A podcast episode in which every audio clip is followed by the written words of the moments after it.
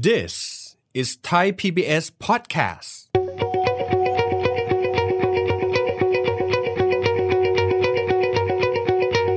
ท่านเคยได้ยินใช่ไหมครับ หุ้นกู้ และท่านเคยได้ยินไหมหุ้นกู้ชั่วนิรันดร์คำถามคือแล้วมันคืออะไรล่ะครับ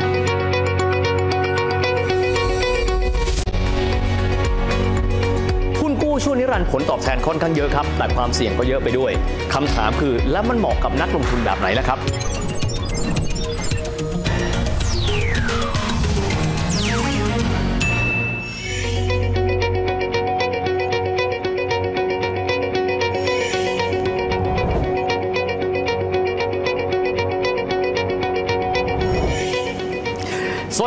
ผู้ชมครับยินดีต้อนรับเข้าสู่รายการเศรษฐกิจติดบ้านนะครับวันนี้เราจะมาคุยถึงผลิตภัณฑ์การลงทุนประเภทหนึ่งครับซึ่งฟังชื่อแล้วหลายคนบอกว่าอุ๊ยมันคืออะไรอะแต่ผลตอบแทนมันน่าล่อตาล่อใจกันบ้าง วันนี้เรามาทำความรู้จักกันกับหุ้นกู้ชั่วนิรันด์โอ้โห ฟังชื่อแล้ว ยาวมาก มาทำความรู้จักกันนะครับว่าเจ้าหุ้นกู้ช่วงนิรันด์นี้คืออะไร ก่อนหน้านี้เราเคยอธิบายไปแล้วนะครับถึงคำว่าหุ้นกู้ แต่ทีนี้มาต่อท้ายด้วยคำว่าช่วงนิรันด์นะครับต้องบอกแบบนี้ครับว่าโดยปกติเลยเวลาที่เรามีสภาพคล่องเหลือ หรือว่าเรามีสตุ้งสตังที่เราเก็บเอาไว้ แล้วเราคิดว่าเราอยากให้ดอกผลงอกเงย สิ่งที่เราคิดคำนวณครับคืออะไรครับ เราอยากที่จะได้ผลตอบแทนที่ดีที่สุด มีความหมายว่าได้ดอกเบี้ยดีที่สุดถ้าหากว่าเป็นลักษณะของหุ้นกู้กันด้วย แต่แน่นอนครับในการที่เราจะได้มาซึ่งผลตอบแทนที่สูง สิ่งที่ตามมาด้วยคือ เราจำเป็นต้องมีการไปคำนวณนะครับว่า ความเสี่ยงของการที่เราถือผลิตภัณฑ์การลงทุน ที่ให้ผลตอบแทนการลงทุนในอัตราดอกเบี้ยที่สูงกว่านั้น ก็คงจะต้องมีความเสี่ยงไปด้วยหุ้นกู้ชั่วนิรันดร์นะครับ ซึ่งตอนนี้ก็จะพบว่ามีหลายบริษัทเลยที่นิยมในการที่จะระดมทุนด้วยวิธีการแบบนี้มากขึ้น ก่อนอื่นขออนุญาตที่จะย้อนหลังกลับไปนิดหนึ่งนะครับคำว่าหุ้นกู้ แปลว่าอะไรเพราะว่าเอ๊ะเราเป็นหุ้นส่วนบริษัทหรือเปล่า เอ๊ะหรือว่าบริษัทเขากู้เงินเราไป ตกลงแล้วสถานภาพมันคืออะไร ย้อนกลับถอยหลังมาสักนิดหนึ่งนะครับว่าหุ้นกู้เอาแบบโดยปกตินะครับก็มีความหมายว่าเวลาที่บริษัทใดบริษัทหนึ่งนี้เนี่ยเขาต้องการที่จะลงทุนหรือเอาสภาพคล่องนี้เนี่ยไปใช้เพื่อกิจการใดกิจการหนึ่ง เขาก็จะมีการระดมทุนก็มีหลายวิธีนะครับแต่หนึ่งในวิธีการก็คือว่ามีการขายหุ้นกู้ออกไป มีความหมายว่าคนที่จะไปซื้อหุ้นกู้ในลักษณะแบบนี้ ก็จะเป็นเจ้าหนี้ของบริษัทนั้นๆนะครับ โดยที่เจ้าหนี้สิ่งที่จะได้รับคืออะไรครับ ก็ชื่อมันก็บอกแล้วกู้ก็จะต้องมีดอกเบี้ยสิครับ แต่ว่าหุ้นกู้โดยทั่วๆไปจะมีการกำหนดระยะเวลาเอาไว้นะครับ เช่น หุ้นกู้นั้นมีอายุเท่าไหร่ 3 ปี 5 ปี มีการกำหนดอัตราดอกเบี้ยไว้ด้วยไม่จะเป็นอัตราดอกเบี้ยแบบคงที่ก็ตาม หรืออัตราดอกเบี้ยแบบผันแปรก็ตามแต่ แต่ทีนี้ครับหุ้นกู้ชั่วนิรันด์ชื่อมันบอกไปแล้วครับว่า ยาวมากๆ และไม่ได้มีการกำหนดเอาไว้ว่า สามารถที่จะไถ่ถอนหรือแม้กระทั่งว่า จุดที่จะมีการถ่ายถอนนั้นจะเป็นอายุเท่าไหร่ ดังนั้นก็เลยมีความแตกต่างกันไป ฟังแบบนี้หลายคนก็รู้สึกว่าโอ้โห แล้วนี่ เราจะได้ผลตอบแทนอย่างไร แล้วเราจะถ่ายถอนกันเมื่อไหร่นะครับขออนุญาตมาอธิบายแบบนี้ครับหุ้นกู้ชั่วนิรันด์มีความหมายว่าจะเป็นหุ้นกู้ที่มีลักษณะปลายเปิดครับ ก็คือจะไม่รู้แหละครับว่าตกลงแล้วเนี่ยเราจะถ่ายถอนกันเมื่อไหร่สำหรับคนที่ซื้อไปพูดง่ายๆเราเอาเงินของเรา ให้กับบริษัทที่เขาออกหุ้นกู้นี้เนี่ยเอาไปใช้เพื่อกิจการต่างๆนั้นนะครับก็จะถือหุ้นกู้เหล่านี้เอาไว้ หากว่าเราต้องการที่จะถ่ายถอน ก็คือเราจะต้องเอาหุ้นกู้ที่เราถือเอาไว้เนี่ยคือความเป็นเจ้าหนี้ของเรา เอาไปขายเอาไว้ในตลาดรอง คนก็ถามเอ๊ะแล้วแบบนี้มันมีข้อดียังไงนะครับ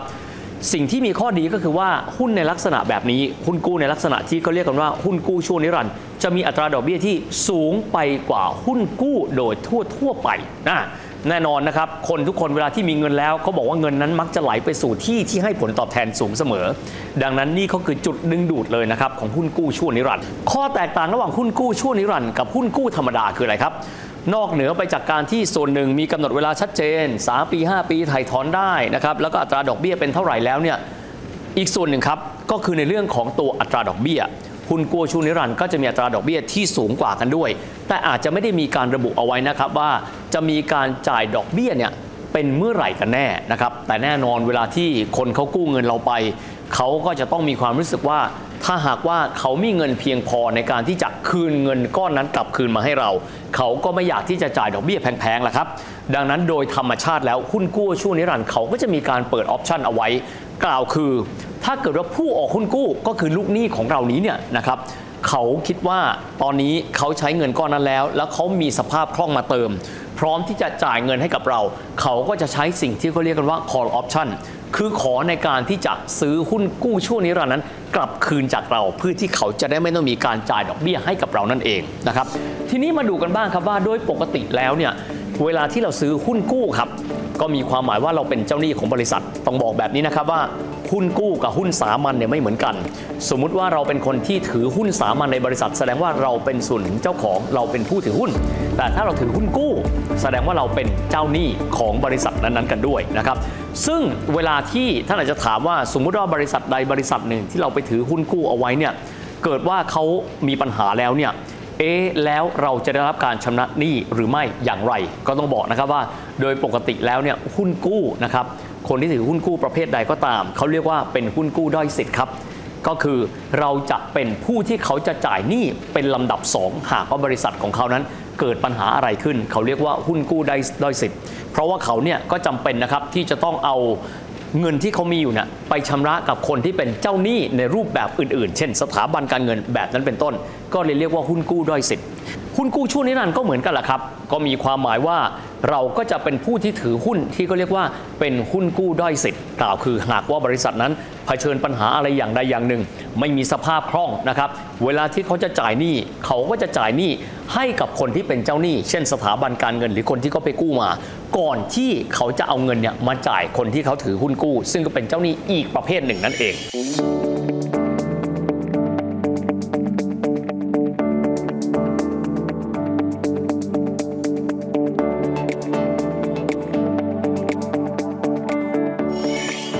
งที่หลายคนบอกว่ามันดูมีความเสี่ยง แต่ขณะเดียวกันเนี่ยนะครับ จากการที่มันมีดอกเบี้ยที่สูงกว่าหุ้นกู้ทั่ว ๆ ไปแล้วเนี่ย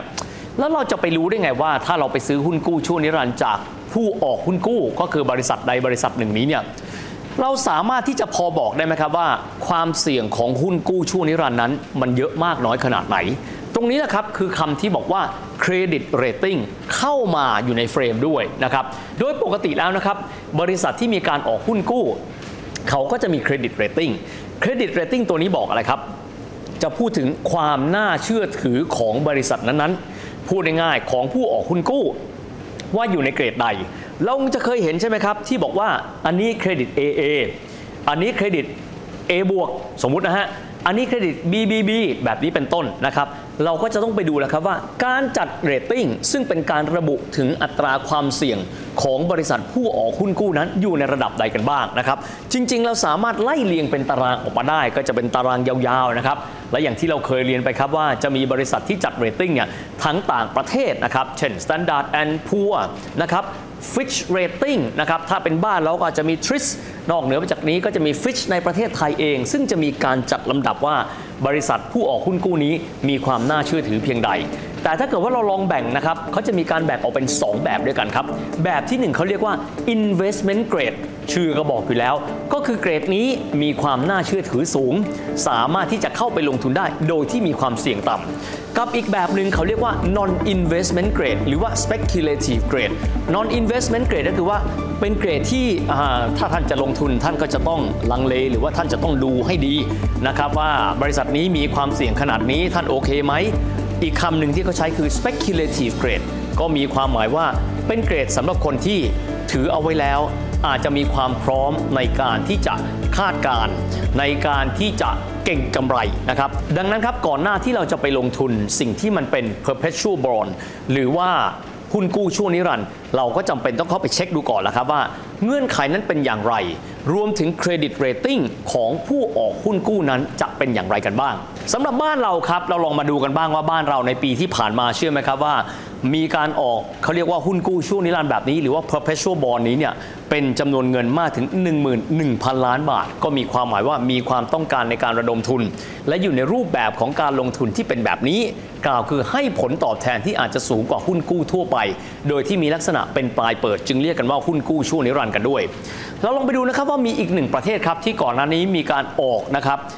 หุ้นกู้ช่วงนิรันดร์นี้ค่อนข้างเป็นเงินที่เยอะมาก นั่นก็คือสาธารณรัฐประชาชนจีน ซึ่งก็เป็นตลาดทุนที่มีขนาดใหญ่ที่สุดเนี่ยเป็นอันดับที่ 2 ของโลกกันด้วยนะครับโดยที่มีการออกไปค่อนข้างเยอะ แต่ทั้งนี้ทั้งนั้นนะครับก็ต้องอย่างที่บอก หุ้นกู้เองก็อาจจะมีหลากหลายเกรดด้วยกัน แต่หุ้นกู้ในจีนเองที่ถือว่าได้รับความนิยมค่อนข้างมาก ก็คือหุ้นกู้ชั่วนิรันดร์ซึ่งออกมาจากรัฐวิสาหกิจของจีน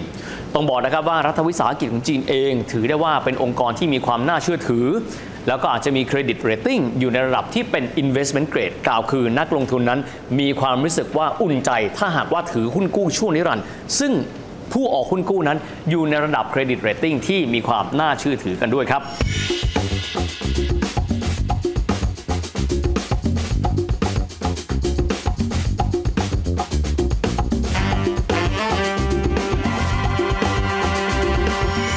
สำหรับทีนี้คำถามก็คือว่า ฟังดูแล้วอาจจะต้องเสี่ยง แต่อย่างที่บอกครับ ภาษาฝรั่งเขาเรียกว่า high risk high return ยิ่งถ้าเกิดว่าเรามีความเสี่ยงเท่าไหร่ผลตอบแทนก็จะเยอะ ดังนั้นผลตอบแทนที่ได้มีการระบุเอาไว้อัตราดอกเบี้ย ก็อาจจะสูงกว่าไปกว่าปกติ จึงก็ต้องถามตัวเราแหละครับว่า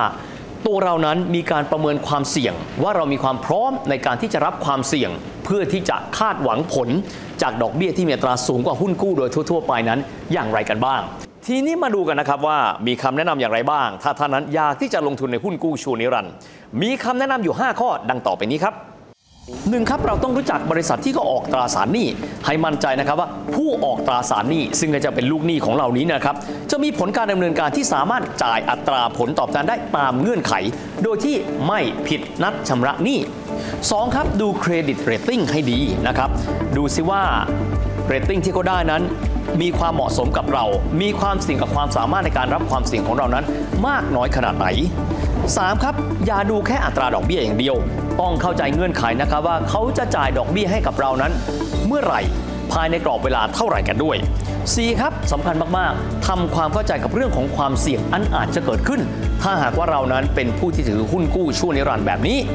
5ครับ อันนี้สำคัญมากๆ เขาเรียกกันว่ารู้โลกไม่สู้รู้ตนนะครับ เรารู้ข้อมูลหลากหลายอย่าง หันมาดูตัวเราด้วยว่า ความสามารถในการรับความเสี่ยงของตัวเองนั้นเป็นอย่างไรกันบ้าง เพราะบางครั้งชื่อมันก็บอกแล้ว ว่าเป็นหุ้นกู้ชั่วนิรันดร์ถ้าหากว่าทางผู้ที่เขามีการออกหุ้นกู้นี้เนี่ยเขา ไม่ได้มีการขอเรียกซื้อคืนแล้วเราก็มีความหมายว่ามันก็จะเดินหน้ากันต่อไปเรื่อยๆ ไม่มีกำหนดอายุไถ่ถอนกันด้วยนะครับและอาจจะมีโอกาสความเสี่ยง เช่น อาจจะได้เงินช้า นอกจากนี้หากว่าบริษัทนั้นมีการเลิกกิจการไปแล้วเราก็ เราในฐานะที่เป็นผู้ถือหุ้นกู้ด้อยสิทธิ์ เราก็จะเป็นอันดับถัดๆมานะครับ โดยที่เขาก็จะเอาเงินที่เขาพอมีอยู่นี้ชำระหนี้ให้กับผู้อื่นก่อน ที่เขาจะมาจ่ายเงินให้กับเรา ซึ่งเป็นผู้ถือหุ้นกู้ ลักษณะที่เขาเรียกกันว่า หุ้นกู้ด้อยสิทธิ์แบบพวกเรานี่แหละครับดังนั้นครับหากว่าเรามาดูนะครับในฐานะที่หากว่าเราเนี่ยมีสภาพคล่องเพียงพอในการที่จะไปลงทุน เราต้องดูนะครับว่าผลตอบแทนในระดับนี้ เงื่อนไขแบบนี้เราสามารถรับได้หรือไม่ แต่นอกเหนือไปจากนี้ ในงบการที่เราจะไปลงทุนในนี้นะครับหรือที่เขาเรียกกันว่าใน portfolio ของเรา เรามีการกระจายการลงทุนในสินทรัพย์ประเภทต่างๆมากน้อยขนาดไหน สอดคล้องกับลักษณะของเรานั้นหรือไม่ เพราะการกระจายการลงทุนในสินทรัพย์ และไม่ได้มีลักษณะแบบที่เขาเรียกกันว่า เทหมดหน้าตักไปยังที่ใดที่หนึ่ง ถือว่าเป็นกลยุทธ์ในการลงทุนที่น่าจะมีประโยชน์เสมอๆนะครับ เพราะดังคำที่เขาพูดบอกไว้ อย่าใส่ไข่ทั้งหมดเอาไว้ในตะกร้าเดียวกัน เพราะท้ายที่สุดถ้าตะกร้าใบนั้นหล่นไข่ทั้งหมดก็จะแตกไปด้วย ดังนั้นเราจึงควรที่จะใส่ไข่ของเราเอาไว้ในตะกร้าที่แตกต่างกัน เพื่อที่มีความมั่นใจว่าหากใบใดใบหนึ่งเกิดตกพื้นไป เรายังพอมีไข่ที่จะบริโภคได้ และทั้งหมดนี้ก็คือภาพรวมนะครับของรายการเศรษฐกิจติดบ้านของเราในวันนี้ ก็หวังเป็นอย่างยิ่งนะครับว่าข้อมูลที่เราให้นี้จะเป็นการประกอบการตัดสินใจ เดินหน้าบริหารความมั่งคั่ง เดินหน้าบริหารเงินลงทุนของท่าน ได้อย่างมีประสิทธิภาพด้วยสำหรับวันนี้เวลาหมดแล้ว สวัสดีครับ